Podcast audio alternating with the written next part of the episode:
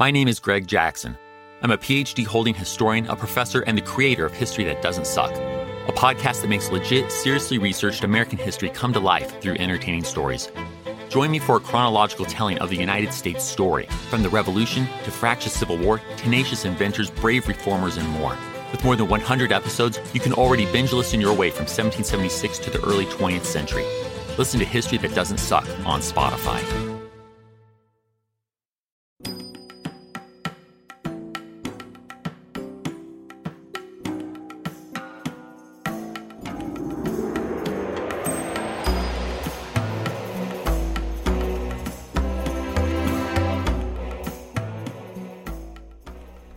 Hello, and welcome to the History of Egypt podcast, episode eighty-four B, Into the Tomb.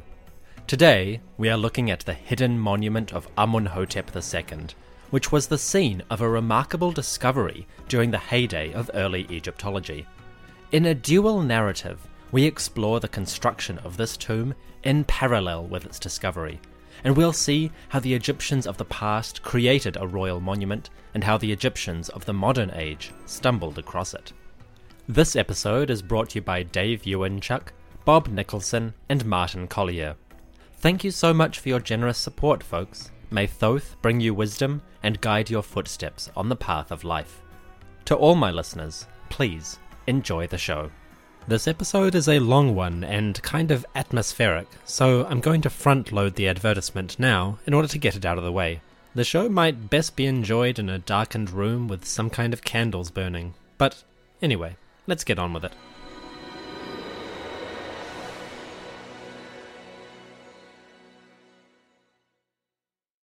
History isn't black and white, yet too often it's presented as such. Grey History, the French Revolution is a long-form history podcast dedicated to exploring the ambiguities and nuances of the past, by contrasting both the experiences of contemporaries and the conclusions of historians. Grey History dives into the detail and unpacks one of the most important and disputed events in human history, from a revolution based on hope and liberty to its descent into the infamous Reign of Terror. There's plenty to discuss and plenty of grey to explore. One can't understand the modern world without understanding the French Revolution.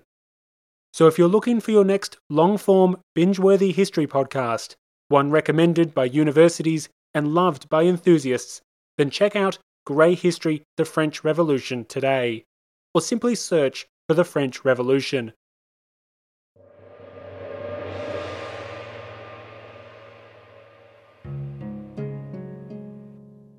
The year was fourteen forty B C E. It was early in the reign of Amenhotep the Second, and the recently crowned king had formally requested that work begin on his royal tomb. Selecting an architect, the king described what he wanted. His servant then put this into practice. The architect of Amenhotep the Second was a man named Kha. Kha, or Appearing in Splendor, was a middle-class Egyptian of the scribal profession. He was educated, moderately wealthy, and worked as part of the government. He designed buildings and oversaw construction. Now, after climbing the career ladder, his great moment had come at last. One day, Kha sat down with papyrus and pen to begin sketching the idea for the tomb. Remarkably, we have some evidence for what a sketch of this kind might look like. Thanks to a surviving papyrus from a couple of centuries later, we have an idea how Kha might have drawn his plan. I will do my best to describe this concept in words, but as always, there are some beautiful pictures on the podcast website. Link in the episode description. To begin with, Kha took his papyrus and, at the far left edge, drew a rectangle. This would be the burial chamber, the innermost part of the tomb, and the best place to start if he did not want to run out of space on his page. Within this rectangle, he drew a small, semi-oval shape. This was the king's sarcophagus. He also drew a number of tiny squares, which were columns to support the roof. A simple layout, but an important beginning. From this basic element, Kha added a corridor, another rectangular chamber, some more corridors, and finally the entrance. With the basic layout complete, he began to add more details. Each room was given a small caption stating the width and the length in Egyptian cubits. The drawing itself was not to scale, but each chamber and corridor was given its intended measurements. This way, the general structure could be planned on paper, while still retaining a bit of flexibility in execution. If the bedrock proved to be too hard, for instance, or work proceeded more slowly than expected, a corridor might be shortened, or a room shrunk slightly. But, in its basic shape, the tomb was there for all to see. Kha sat back with a smile, put down his pen, and sprinkled some sand on the papyrus to dry the ink. He then took his diagram to the pharaoh, displaying his work. Amenhotep nodded, satisfied, and approved that the project could begin. From here, it was simply a matter of turning a vision into a reality. All they needed was a location. For the tomb of Amenhotep the second, Kha chose a spot due west of the monument built for the pharaoh's father, Thutmose the third. In a secluded corner of the Valley of the Kings, which was still relatively empty at this time, Kha chose a spot for the entrance to Amenhotep's tomb. Soon after this, workmen began to arrive on site, ready to begin carving. Copper chisels and wooden mallets in hand, they approached the cliff face and began to hammer out the shape of the royal tomb. As they did this, the architect Kha watched his vision begin to take shape. We will meet these builders and see their methods in a moment. First, there is a second element of this story that we need to tell. Three and a half thousand years after work began on the royal tomb, another learned man was standing in the Valley of the Kings, watching a team of labourers at work. Like the ancient Egyptians, these modern men were digging away at the sand, the rubble, and the soil of the Valley of the Kings.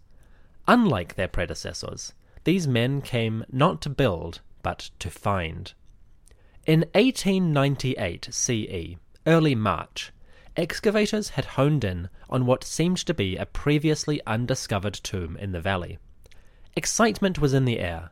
This would be the second great find of the season. A couple of months earlier, the team had discovered the tomb of King Thutmose the third. That was a remarkable find, even though they knew that the king himself was buried in a cache out in Deir el-Bahari.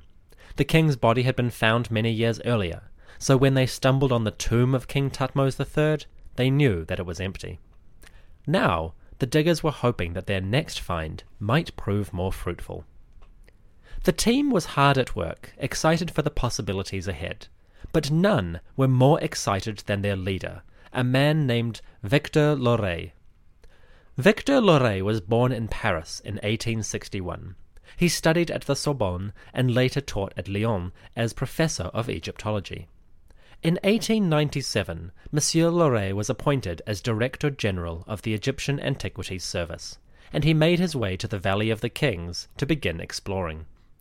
This is how, in May eighteen ninety-eight, Loret found himself standing before the doorway of the tomb of Amenhotep the second. The workers opened it, and a dark passage loomed before him. The professor was excited. This would surely be a wonderful discovery. Candle in hand, Monsieur Loret made his way into the darkness.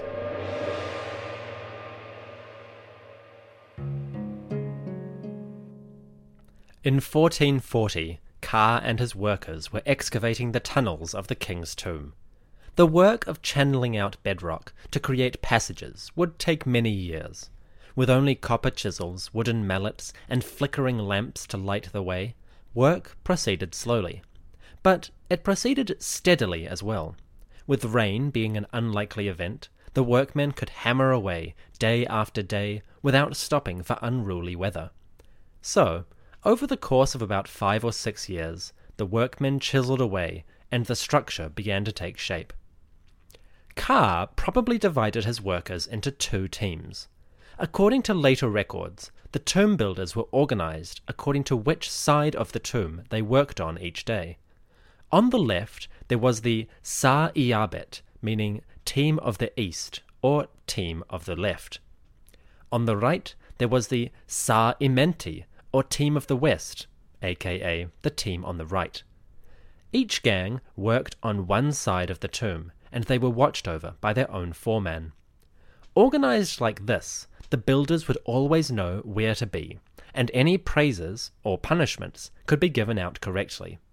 It was a straightforward system, and it allowed the job to go ahead smoothly. Building work in these tombs started slowly, but it began to accelerate as time went on. The first phase, you see, a doorway and a long corridor, was limited by the narrow size of the space itself. Just three or four men at most would have to chisel away at the rock in order to make any kind of depth. As long as the work was confined in such a narrow space, the tomb advanced slowly. But as the diggers got further in, other workers could begin to come in behind them. This second group went to work on the rough walls. They smoothed out the irregularities and shaped the corridor into a proper four-sided edifice. This meant that the further underground the tomb went, the more space slowly opened up for men to work in. When the corridors ended and builders began to chisel out entire rooms, well, the work proceeded even faster. Each room is several times wider than the corridors, so several times as many men could work side by side in the space. The result was that construction advanced in fits and starts. Every corridor took an eternity to construct. Every room was much quicker. Whether Kha himself came down every day or simply checked in periodically is unclear. We know that high officials, like the royal vizier, would come down every month or so in order to inspect the progress. But with work continuing so slowly on a daily basis, it probably wasn't necessary for Kha or many people of high status to be there at any one time. Chances are there were entire weeks or months where work simply proceeded in quiet and nobody bothered the tomb workers. So the months turned into years, and the tomb builders chiseled away into the dark. In eighteen ninety-eight, Victor Loret was making his way down the same corridors built so many centuries ago. He was advancing warily, taking great care in the darkness. Caution was sensible, because before too long, Loret found himself at the edge of a deep black pit. A square shaft descended straight down to an unknown depth, and had he been less cautious, Loret could easily have tumbled down into it. A broken bone, or worse, would have been his fate. The tomb of Amenhotep the Second, like that of Thutmose the Third, had a large pit dug at the end of the first corridor. We presume that these well shafts were intended to catch any flooding or groundwater, but there's no certainty of that. They could equally have provided a symbolic burial chamber for Osiris, one where the great god could descend to his realm. All we know for sure is the chambers were deep and they were dark. All Loret knew was that, with luck, crossing this shaft would lead to the burial chamber.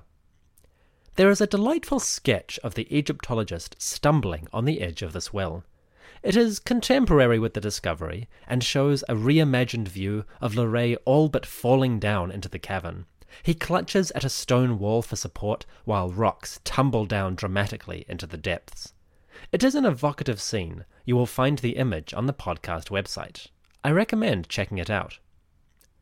Loret had his Egyptian assistants fetch a ladder. He laid it over the shaft of the well and carried on into the tomb. The discovery was seeming more exciting by the moment. What would he find within? Loret was now far from the world of the living. Having passed the well shaft, he was in the tomb proper. Specifically, he had entered the antechamber. But in a symbolic sense, he had now left the realm of the living and was into the realm of the dead. This transition was confirmed rather suddenly when Loret's candlelight played on something in the darkness, something horrifying. Quote, "I went forward with my candle, and, horrible sight, a body lay there upon a boat. It was all black and hideous, its grimacing face turned towards me and looking at me.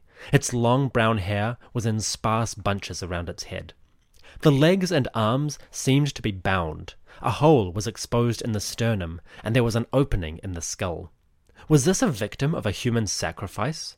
Was this a thief murdered by his accomplices in a bloody division of the loot?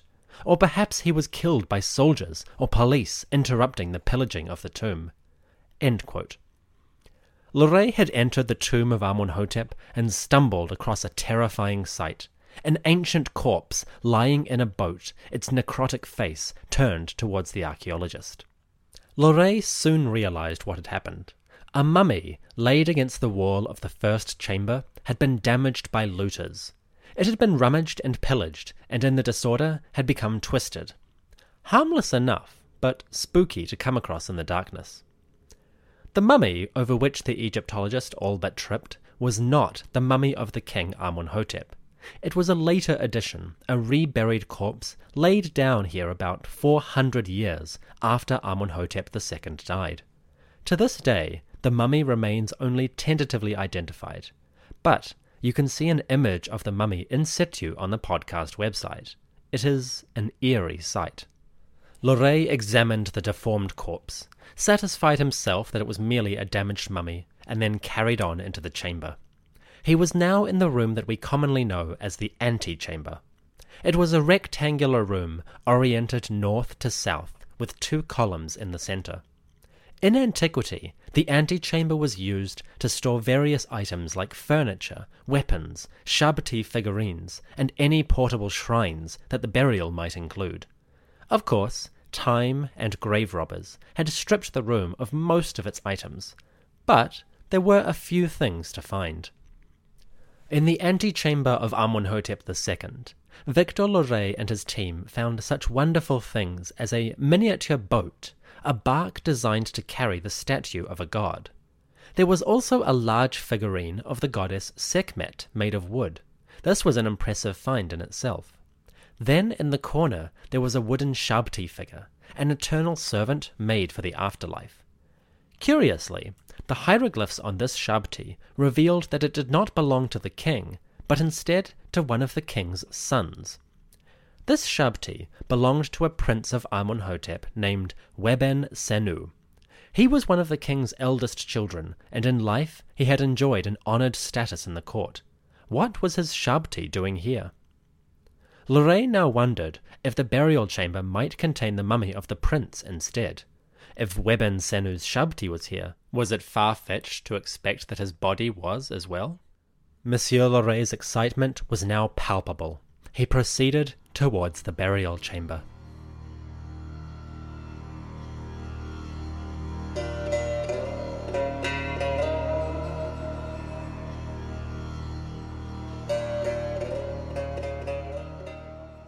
By fourteen thirty B C E, work had been proceeding on the tomb for nearly ten years. Now, Kha travelled up to the Valley of the Kings. He had received good news regarding the tomb. The corridors, well shafts, and antechambers were constructed.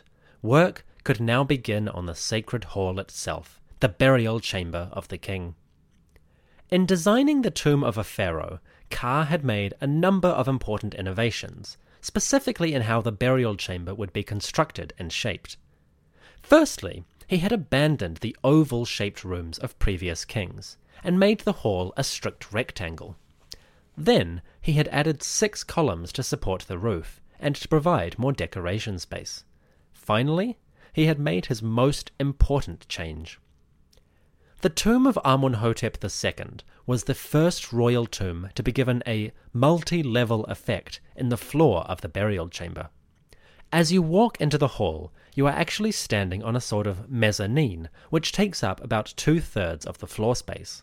But in the very centre of the room, between the six columns, a stairway has been cut into the floor.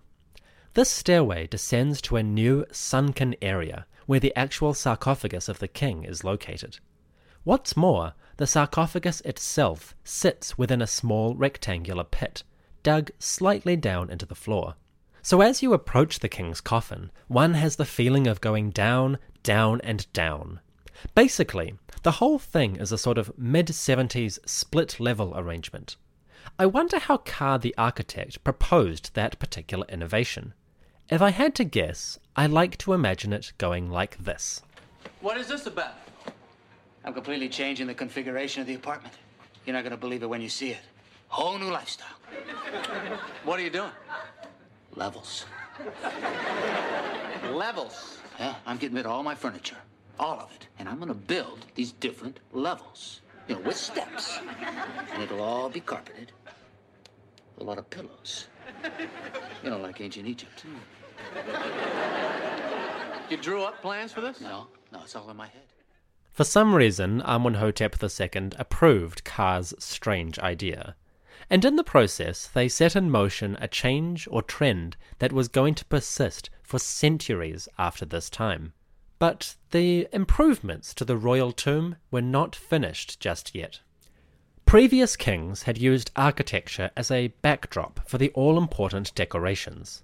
It was the hieroglyphic texts and images which emphasized the essential religious ideas of the tomb. Now, the architect Kha had changed things up. Compared with older tombs, Kha had made the whole underworld symbolism a lot more literal. Instead of relying on images, he had worked the idea of the king's journey into the very structure of the burial chamber itself. Just as Amenhotep and the sun god Re would go beneath the horizon, so too would the king's body go down literally into a sunken pit. It is an almost perfect crystallization of everything that the pharaoh's tomb stood for. Kha's design is simply phenomenal. On top of that, it was incredibly influential, and tomb builders used this kind of structure and plan for many generations to come. Under Kha's watch, the laborers worked in the burial chamber for years. Day by day, stonemasons trooped into the hall, took up their space, and began to carve the bedrock. Painstaking effort, hour by hour, day by day, hammering, chiseling, hammering, chiseling. It was a tedious and unhealthy environment. Working in cramped space and in dim lighting, the men would eventually suffer ailments like strained eyesight or arthritis and bone deformities. Simply put, it was a punishing lifestyle, and I do not envy them. But, by God, their work is amazing. The decoration of Amenhotep's burial chamber is astounding. Its walls sport a complete rendition of the Amduat, the nightly journey of Re in the underworld. The chapters of this text are painted as if they're on papyrus paper, stick figures on a yellow background. The walls appear like a giant unrolled book, ready to be surveyed and read by the soul of the king. As you read the chapters, you experience the journey of the king and of Re through the eternal realms of the night. It is a fascinating work. I doubt that Kha had too much to do with the decoration used in the Amduat. That sort of material was well established by the priestly canons of the day, and it didn't require much interpretation to paint. Simply take the guidebook, copy it onto the walls. Done. One change that Kha did get to make was on the decoration of the columns. The pillars in Amenhotep's burial chamber depict the king before various gods, Anubis, Osiris, Hathor, deities associated with the West and with caring for the dead. The king stands before the gods, usually giving them offerings and receiving life in return. Now, what's interesting about these pictures is how the actual style of painting has changed. In previous tombs, artistic features like this would be drawn in stick figure, reflecting the idea that they were almost papyrus paper drawings. Kha now changed this, and turned them from stick figures into more of a fleshed-out outline. The characters on these pillars have a lot more mass than the stick figures in other tombs.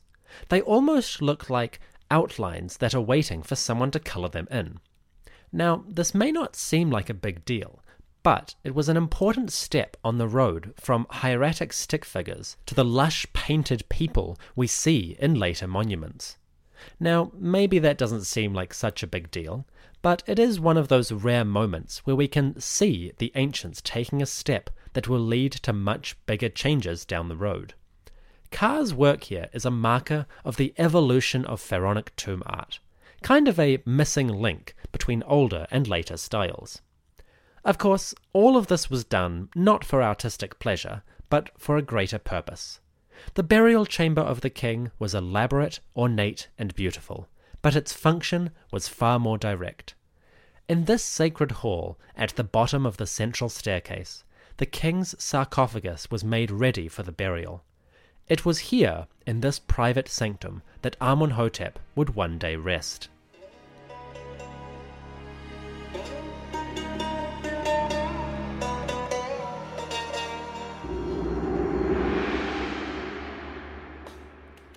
In eighteen ninety-eight, Victor Loret was standing in the antechamber of the tomb. He had just stumbled over an abandoned mummy and a shabti figure of a prince named Weben Senu. This raised some doubts in the archaeologist's mind. Was he actually in a royal tomb, or had he simply stumbled upon a lesser monument, one devoted to an ancient prince? He headed for the burial chamber, scarcely daring to hope. Monsieur Loret went down the staircase towards the sepulchre. At the bottom, the doorway opened into blackness, almost swallowing his candlelight. He advanced, and his light grew greater. With stupefaction, Monsieur Loret saw an immense hall, entirely decorated. It was held up by rows of pillars, on which were painted life-size groups of a king in the presence of gods. Reading the cartouches, Loret was now convinced. It was really him, Amenhotep the Second. There was no more doubt. This was the son of Thutmose the Third. Loret was in luck. He was now the proud discoverer of two generations of pharaohs, the tomb of Thutmose the Third and that of Amenhotep the Second. Even more luckily, he had discovered them both in a single season. So, Loret must have been terribly excited at this point. The only question was, would he find the royal mummy? The body of Thutmose the Third had been discovered years before in the royal cache of Deir el-Bahari. There, more than fifty kings, queens, princes and princesses had been collected and reburied by priests centuries after the fact. Thutmose the Third, like great rulers such as Ramesses the Second or Sekhenen-Retau, had been hidden away in a huge collection. That meant that when he found Thutmose's tomb, Victor Loret was finding an empty sepulchre. But the Deir el-Bahari cache had not contained the mummy of Amenhotep the Second, which meant that there was a good chance his body was still in situ. Would Loret find the king resting here in the burial chamber, or would he be crushed by disappointment? Perhaps the king's body had been removed to another cache, or even destroyed by tomb robbers. Perhaps this burial chamber was empty after all. There was only one way to find out. Loret proceeded down the stairs, his candle sending shadows around the chamber. The floor was littered with debris, fragments of wood, pottery, stone vessels. There were shabti figurines, ankh symbols made of faience, even a stone head that had originally belonged to the king's canopic jars. There was a miniature statue of Horus, arms raised, in the act of baptizing or purifying the pharaoh on the day of his coronation. There were small jed pillars, symbols of Osiris representing eternity. There were also was scepters, which were both a hieroglyph meaning dominion and a short form of the name Waset, aka the city of Thebes.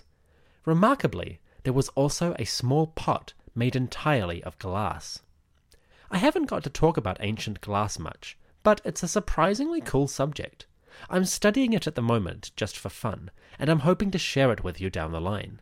The reign of Amenhotep the Second is one of the first times that proper glassmaking appears in the Egyptian record. So yeah, there's a fact of the day. Anyway, Loret sifted his way through this debris. He took his time, careful lest he should break anything. But surely he did this with more than a little impatience. While he gingerly made his way through rubble and scrap, the sarcophagus of the king was just ahead of him. If he could but reach it, he would see inside. Would he be lucky? Would the pharaoh lie within? At long last the moment came. Loret reached the sarcophagus. Unfortunately, it was open, which meant that robbers must have got at it in the past. There was a good chance that they had destroyed the pharaoh's body in a search for treasure. Scarcely daring to hope, Loret looked within. Quote, "The sarcophagus was open, but was it empty? I did not dare to hope for the contrary, because royal mummies had never been found in the necropolis of the valley.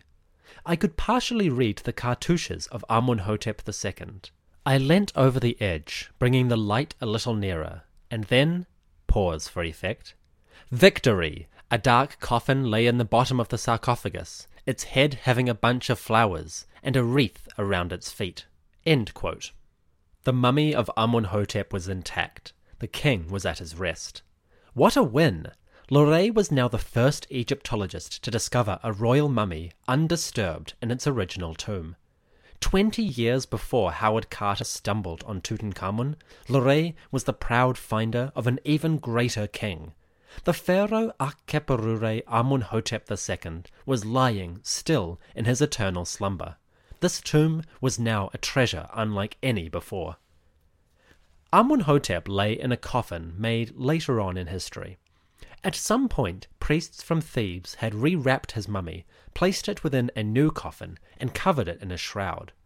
This would have been a response to tomb robberies and an attempt to preserve the pharaoh more effectively. Apparently it had worked, for here the king lay. Oh sure, there were a couple of small cuts in the shroud where later robbers had tried to get in, but overall it was very much intact. It seems as though the pharaoh had lain there undisturbed since the day he died. Can you imagine the excitement Monsieur Loret must have felt at this moment? He is very composed in his narrative, but I think we can assume that his heart was beating rapidly and he could scarcely contain his joy. Which seems paradoxical, because thirty-five hundred years earlier, this chamber had been filled with mourning.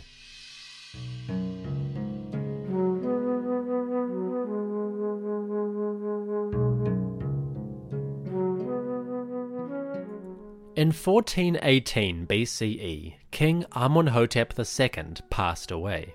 At forty-four years old, the king's soul left the mortal realm and went to join his ancestors. On earth, his family and friends mourned, and priests took his body away for mummification. Seventy days later, the funeral of the pharaoh took place. As they laid him into the tomb, the royal family, the priests, and the attendants formally ended the reign of the great king. They sealed him into his sarcophagus and withdrew silently out, swept the floor clean, obliterating any footprints. From there, Amenhotep slumbered peacefully in his sarcophagus.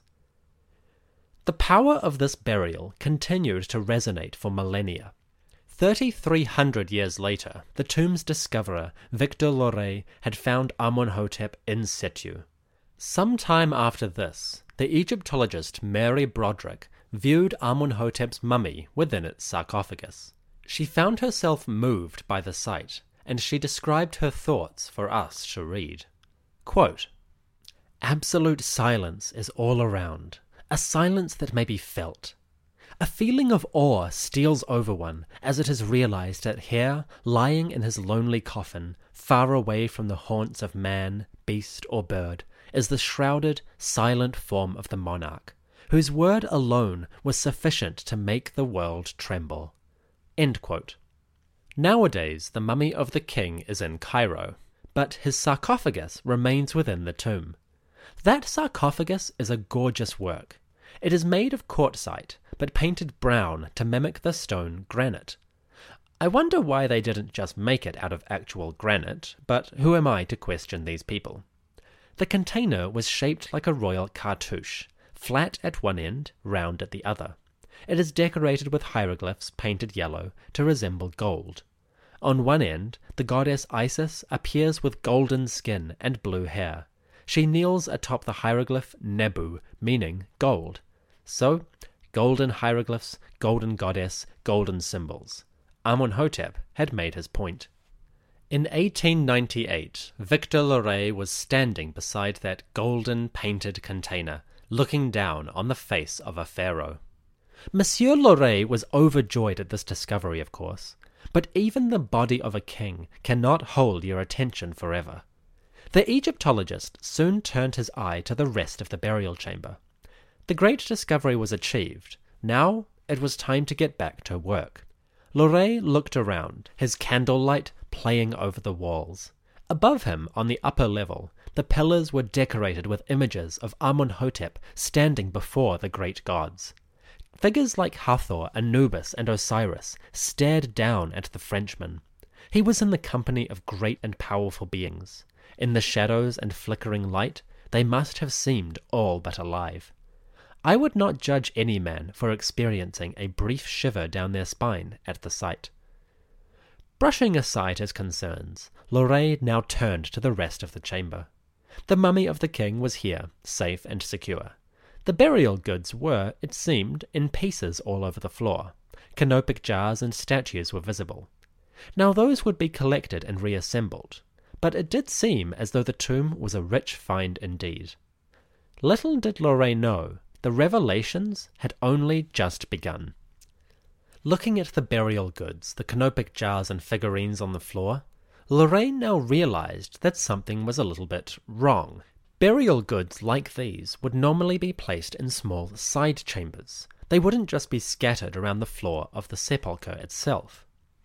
It was with this that Loret looked to the walls. He now noticed that there were a number of small doorways arrayed along the two long walls of the burial chamber. At first, these seemed normal. Similar rooms had appeared in royal tombs before, and, usually, this was where the burial goods were kept. But something was different. You see, one of these doorways was sealed. To the right of the burial chamber, about halfway up the wall, a small square doorway had been blocked up with stones. Suspecting some kind of treasure trove, Loret and his colleague removed this blockage. They shone their candles in, and inside they saw something remarkable. Coffins. In a side room of the tomb of Amenhotep the second, nine wooden coffins had been placed in orderly rows. To one side, a pile of debris indicated where the king's original funerary goods had been hastily shoved aside, to make way for new bodies. So, this clearly came after the original burial. Was this a cache of Amenhotep's family? Monsieur Loret recorded his find. Quote, "The coffins and the mummies were a uniform grey colour. I leaned over the nearest coffin and blew on it so as to read the name. The grey tint was, in fact, a layer of dust, which flew away and allowed me to read the name. The name was Ramesses the fourth. Was I in a cache of royal coffins? I blew away the dust of the second coffin, and a cartouche revealed itself as well. Ramesses the sixth. Illegible for an instant, painted in matte black on a shiny black ground. I went over to the other coffins. There I saw names like Seti, Merenta, another Amenhotep, a Thutmose, Ramesses the fifth, Septa. Everywhere there were cartouches." End quote. Victor Loret in eighteen ninety-eight stumbled on one of the all-time great Egyptological finds. He had found the second cache of royal mummies, the bodies of great rulers that had been hidden away in later antiquity.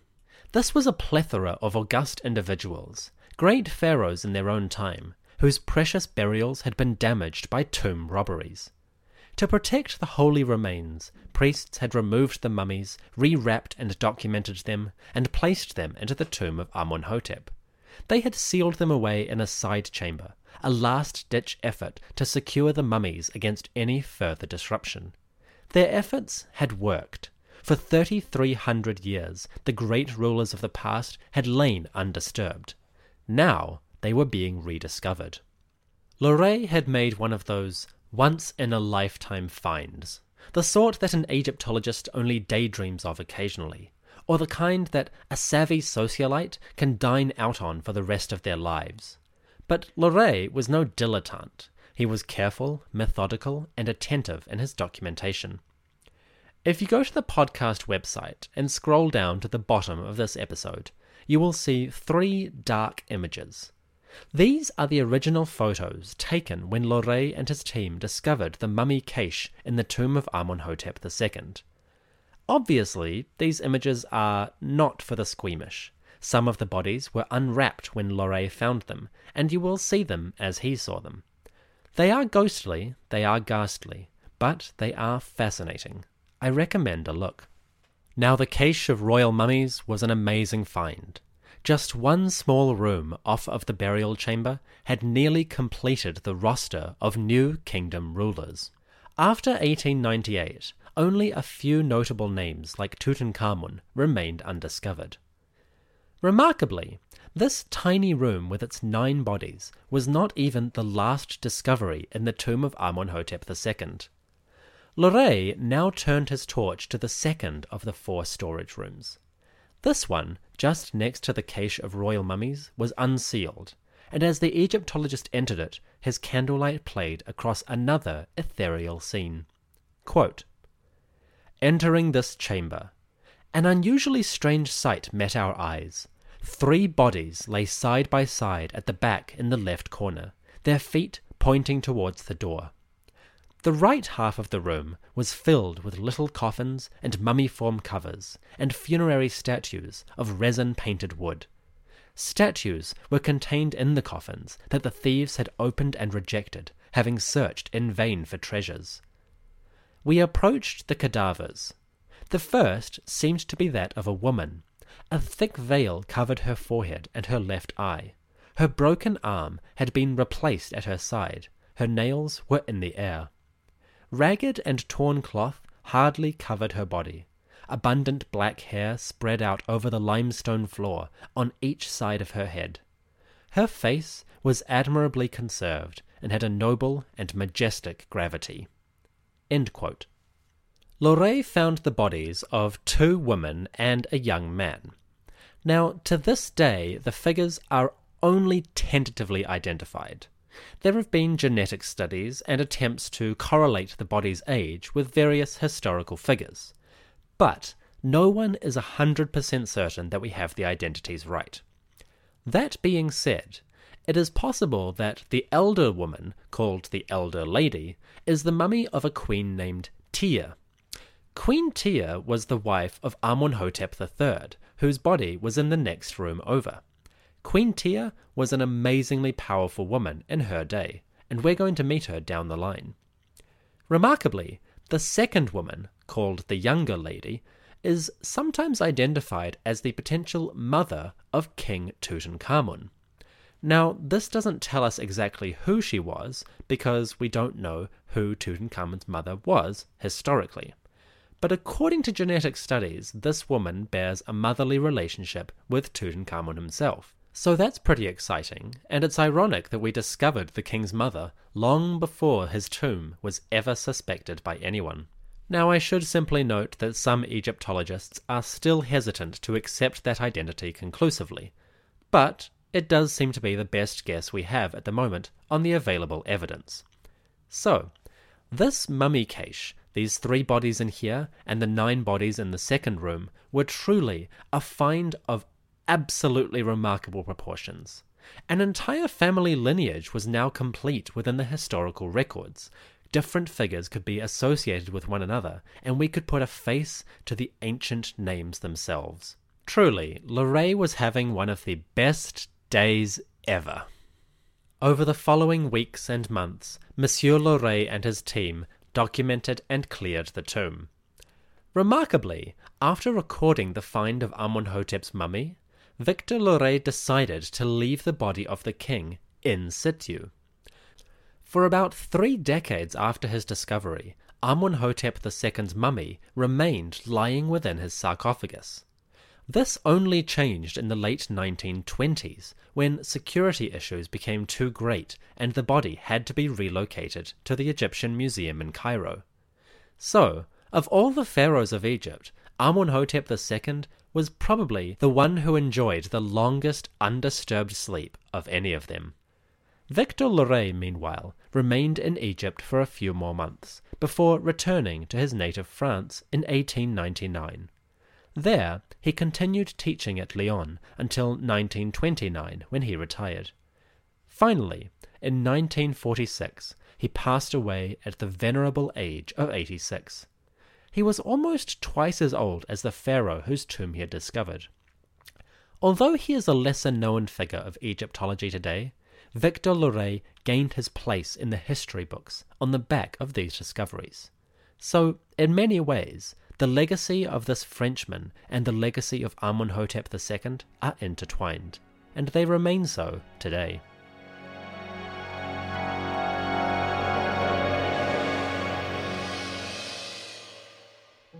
In fourteen eighteen B C E, Amenhotep the second died, but his architect Kha continued working for many years.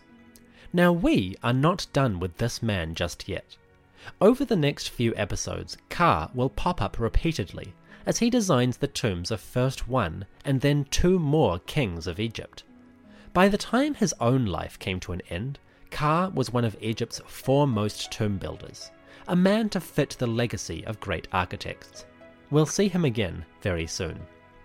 I should also mention that Kha and his tomb is one of the great resources for the village of Deir el-Medina in the eighteenth dynasty. Deir el-Medina, the workmen's village, is one of Egypt's best preserved settlements. Unfortunately, most of what is preserved comes from after the eighteenth dynasty, so I haven't been able to cover that community in this episode, or in too much detail in this era. Rest assured though, we will see it again soon, and as the generations pass, the village will only gain in prominence. There is some fabulous history on the horizon, for Kha and for the tomb builders, and they'll be back before too long. We now come to the end of today's episode. I hope you have enjoyed this little interlude as much as I have writing it. It's not often that I get to tell first-hand accounts, but Loret's tale is a fascinating one, of early Egyptology and the adventurous discovery of forgotten tombs. This is as close as Egyptology ever gets to old adventure movies. It is the stuff of daydream fantasies. But occasionally, one gets to live the experience firsthand. I've done my best to bring that experience to life. On the next episode, we see the immediate aftermath of the death of Amenhotep the second. As his body was laid into its tomb, the princes of the court were gathering for a confrontation. The late pharaoh had left no heir. Now, who was going to rule? Join me soon for episode eighty-five, A Clash of Princes, here on the History of Egypt podcast. As always, thank you for listening. I'll see you soon.